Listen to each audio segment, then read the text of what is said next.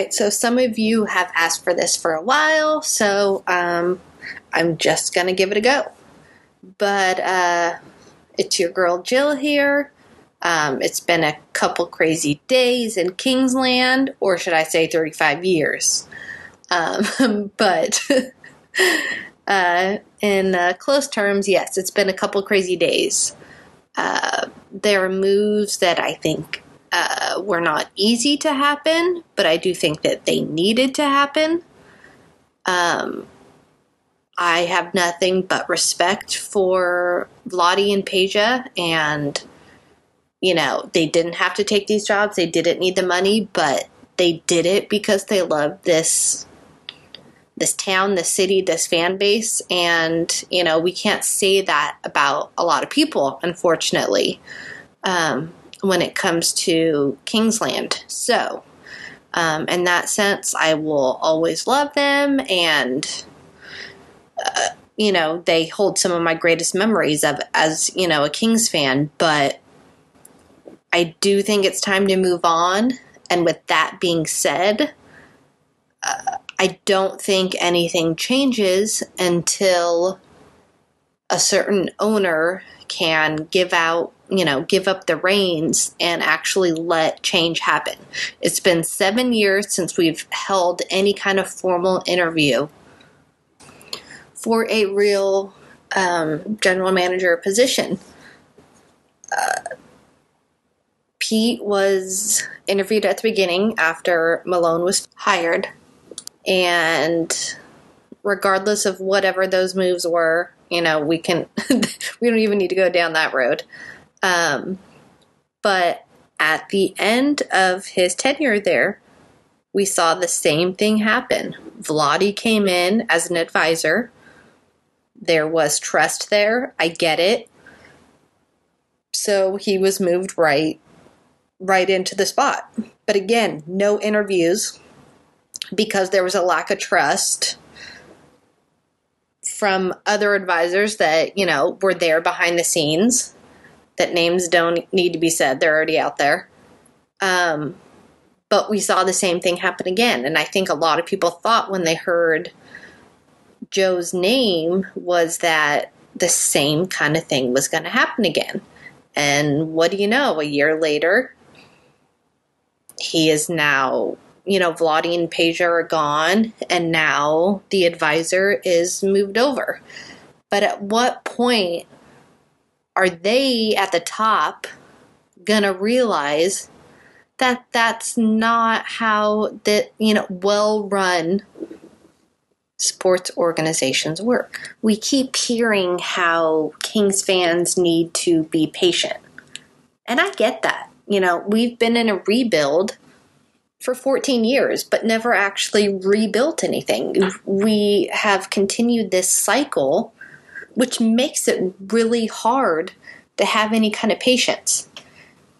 For me as a person, I don't know about anybody else, but I can live with losing and failing knowing that there are legitimate people running this organization.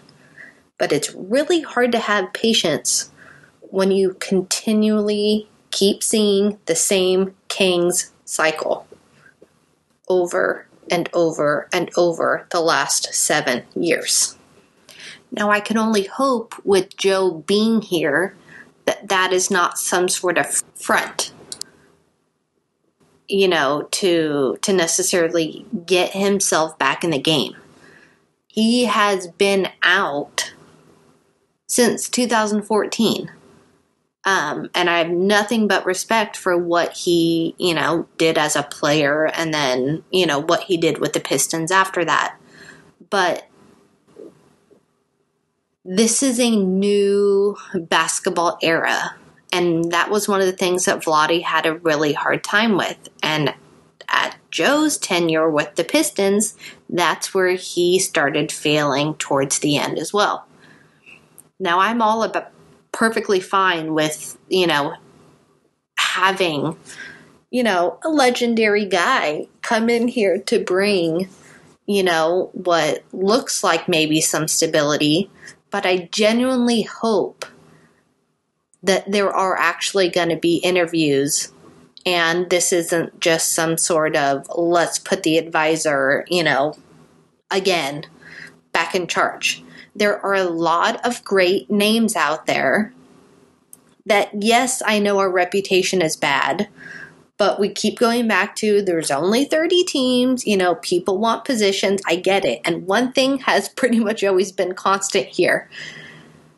Even if you come here, you usually still get a job when you leave because you were not blamed. It was, oh, it's just the Kings. Nobody could have succeeded there. If you succeed here, you will be a legend. And I have, I, I feel like you at least have to try to reach out to some of these, you know, maybe sleeper unknown uh, guys that are interviewing at other organizations.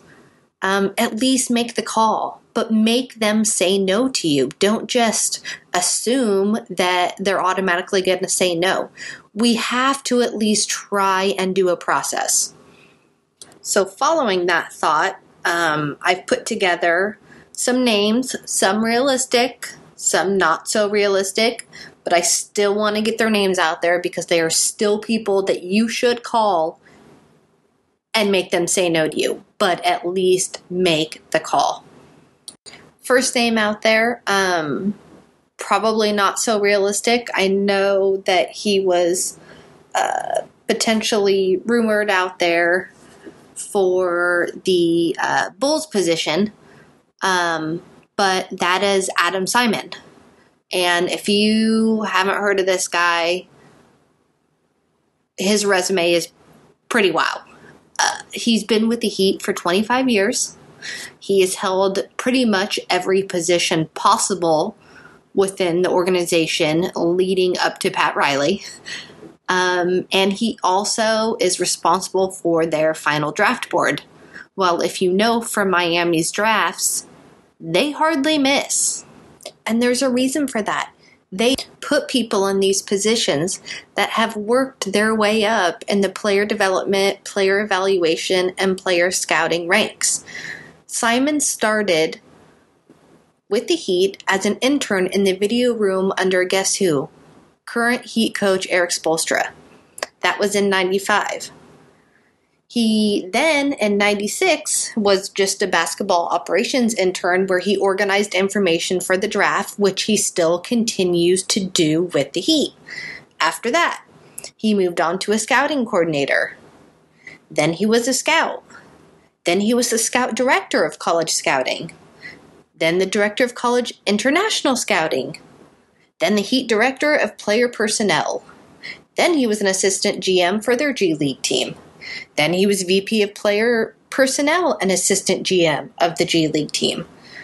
Now he's the assistant GM and he's their final voice on their draft board.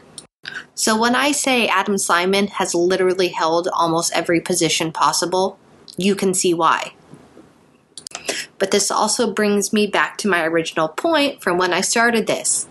You can see just from that guy alone how much the Kings did not have in their front office. We did not have that as an assistant GM. We had a best friend. And again, not not to put them down, but I mean, this is how organizations are run. These blueprints. You have your GM, and then you have a bunch of assistants underneath you with this kind of experience. And when you are a team that is consistently drafting in the lottery, you need this kind of help and this kind of assistance. And that's also one of the reasons we are perpetually in the lottery is because we don't have this kind of assistance. Just to give a little bit of his recent picks Tyler Herro, Bam, Justice Winslow, Josh Richardson. He then found the undrafted players of Derrick Jones Jr., Duncan Robinson, Kendrick Nunn, and he was one of the ones that brought Hassan Whiteside back. Now, for a small market like Sacramento, who's not going to bring in the free agents, you have to hit in the draft and you got to find some of these undrafted gems. Now, he withdrew his name from the uh, Chicago Bulls position, and I'm sure he wouldn't take the job here. But again, you have to make the call and you have to make them say no. But these are the kind of guys you should be going after.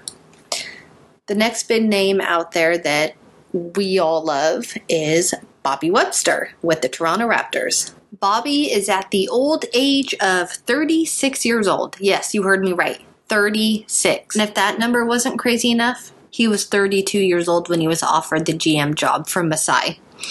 Now, he is one of those guys where you don't hear a lot about him. He is a lot, you know, behind the scenes, even though he is the GM.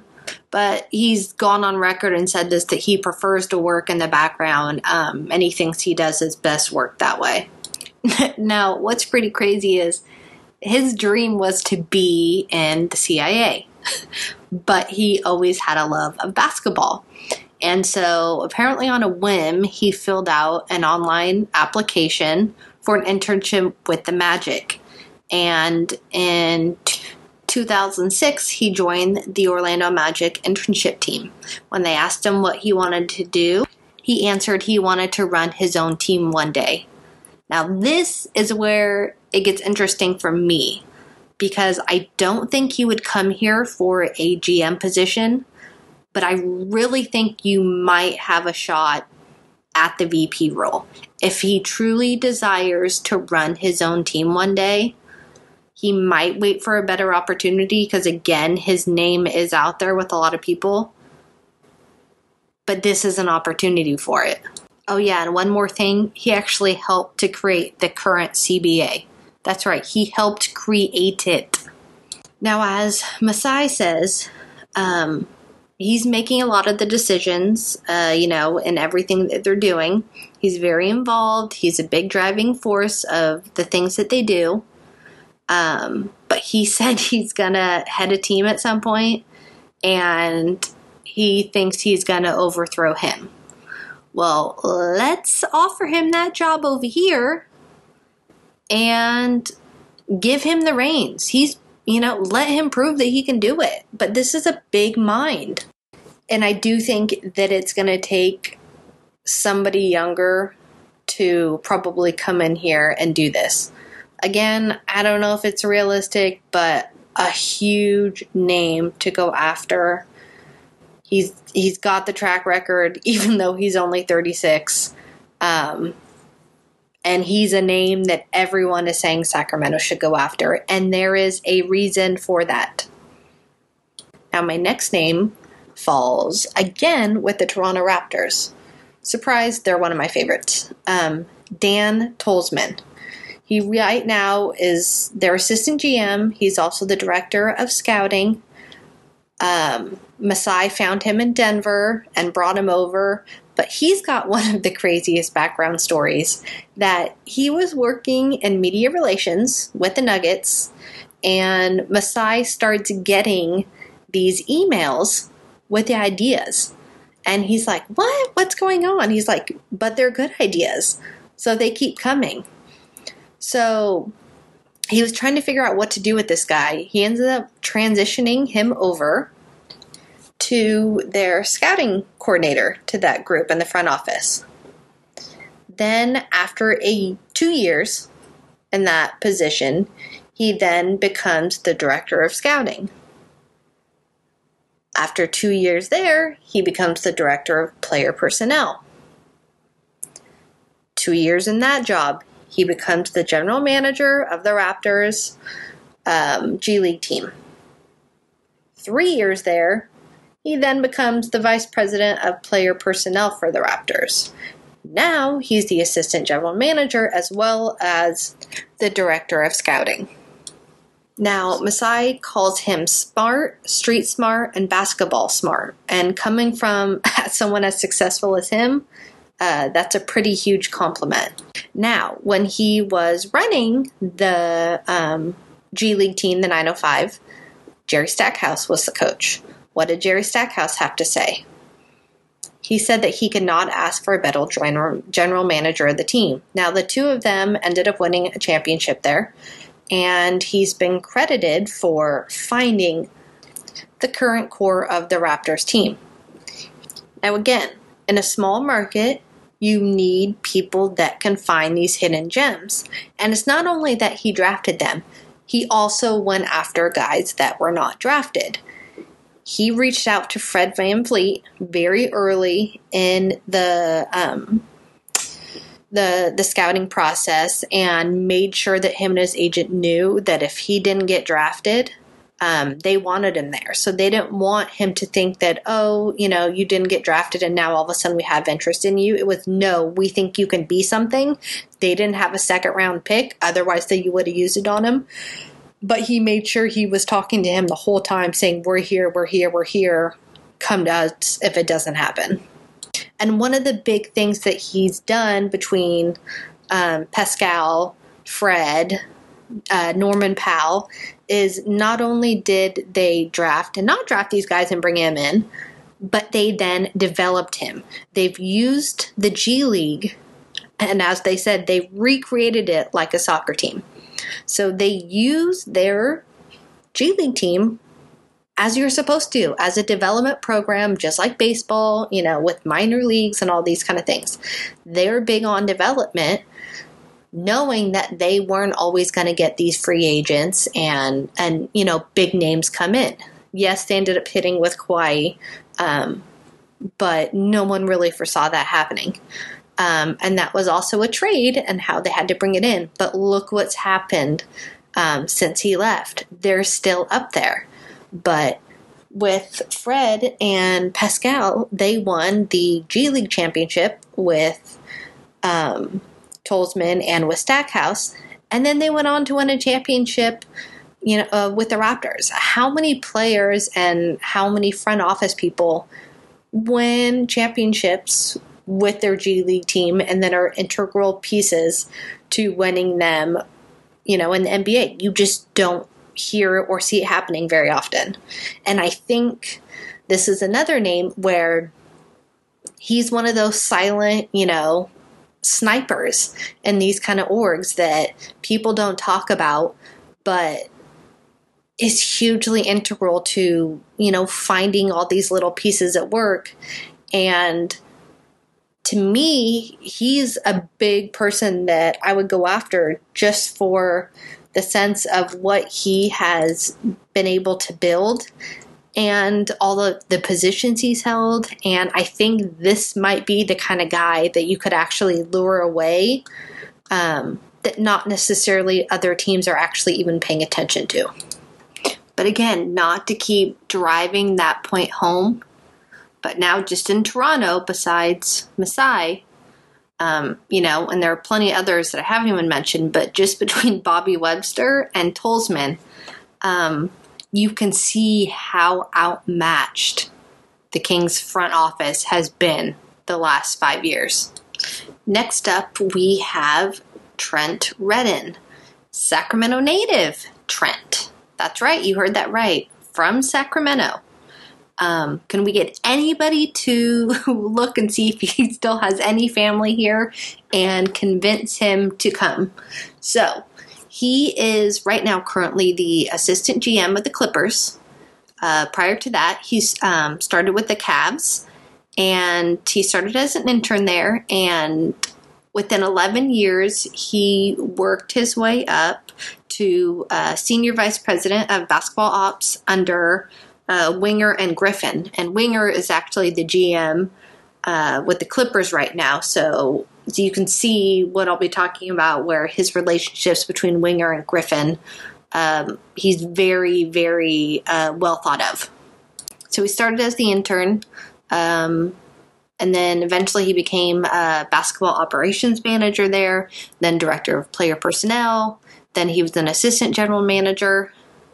And by the end, there, when Griffin was gone, uh, they did not renew uh, Redden's contract, and he was then hired the next year with the Clippers um, under Winger. So, one interesting thing too is when Griffin got the job in New Orleans, they they tried to lure him for the GM job there. up letting Griffin know he was turning it down and that he wanted to stay with the Clippers because he felt they had unfinished business. Now, that's one downfall because I don't know how we lure someone from a championship caliber team to um, essentially a dumpster fire. But one great thing um, for um, his reputation is he is a well regarded talent evaluator. And um, and there are people that say that him and Winger are two of the best front office executives in the NBA by almost all accounts. Um, they're clearly desired by other teams for their skills and abilities. And um, it's pretty impressive that uh, the Clippers have been able to um, keep this core together and but it also just goes to show what a great group that uh, Lawrence Frank has put together since he's been there. Where I mean, it wasn't that long ago that the Clippers were considered, you know, the laughing stock just as well as the Kings. But um, Ballmer took over. They got Rivers, um, you know, who convinced Lawrence Frank to come over, and you know, he really built this thing and he told Ballmer, I'm going to come, and if you let me come, and he said this to Doc as well, you're going to let me build this the way I want to build it. And it's been very impressive um, the amount of front office talent that they've been able to have there and, and keep around every offseason. Um, and, you know, that's a testament to the culture that they've built there. Uh, but it goes to show that it is possible. I know it's LA, but you know we saw it here for an eight year period of time you, you, know you can hit on some of these drafts and um, you know make some savvy trades and all of a sudden your culture is shifted but one thing i would say um, that would be really cool about him is what better turnaround could you imagine having than having a sacramento native take over the helm of this. That that would be pretty epic. Next up, we have Jeff Peterson, who started out with Atlanta and just last year was brought over by uh, Sean Marks to join the um, Brooklyn Nets. And I think one thing that they liked about him was, yes, his experience. And they brought over Andy Birdsong as well as with him but Kenny was the coach there at the time and they had worked together in Atlanta. So I think there was already a good, um, you know, a good repertoire uh, between them. So they felt that he would fit in well with the team that they were creating. So he started off as a scout with the Atlanta Hawks and then moved up to the basketball operations coordinator. And then from there, he was the director of scouting from the director of scouting, he went to um, the assistant general manager position with the Hawks. And then, like I said, just last year, he was uh, hired over to uh, the Brooklyn Nets. So, something that stood out to him for me was when he was Atlanta, he rose from an intern to an assistant general manager over seven seasons. So, again, we had another person who went from an intern and rose the ranks all the way to an assistant general manager. So during those seven seasons, his um, responsibilities were he was in charge of the scouting process from draft to trades to free agency. And then he mentioned that they had had specialists that dealt with salary cap and the contracts and the analytic part. But his part was uh, the scouting process and all facets of draft, trade, and free agency definitely all things we could use here. Uh, something that he said that attracted him to leave Atlanta to join the Nets, where um, he liked Sean and Kenny Atkinson's vision. Well, that's not hard to imagine with with their background. And um, he said he wanted to compete at the highest level. Well, unfortunately, that is not us here but he did say what he wanted. One of a big thing was that he wanted to go learn from them from a leadership standpoint and what it takes to run an organization. Now, that part kind of caught my eye because that's telling me, obviously, that he he wants that and he wants that job. And one thing with him is he was just a finalist for the Detroit job. He didn't get it, but he was one of the three finalists. So he is out there and he is looking. And the fact that he went and looked at Detroit and interviewed there and became a finalist does um, give me kind of hope that if they reached out to him that he would at least interview and consider the option okay so that's it for this part of the um, the general manager names that uh, or vp names that um, i'm bringing up but if you guys would like me to do another one of these because there are more names uh, that I've put out there and mentioned um, that I haven't included in this, let me know and I'll put another one together. But I kind of just wanted to um, get some information out with some of the names that I brought up and just the fact that I don't want this team again to just keep going in the same cycle. And can we have an actual interview process and build this front office to what this city, these fans, and every person that works in that Kings organization deserves because we we've all deserve it. You know, I mean, we've we've been here for 35 years, eight winning seasons in 35 years. We've been here We've been patient. Um, it is time to do this thing right.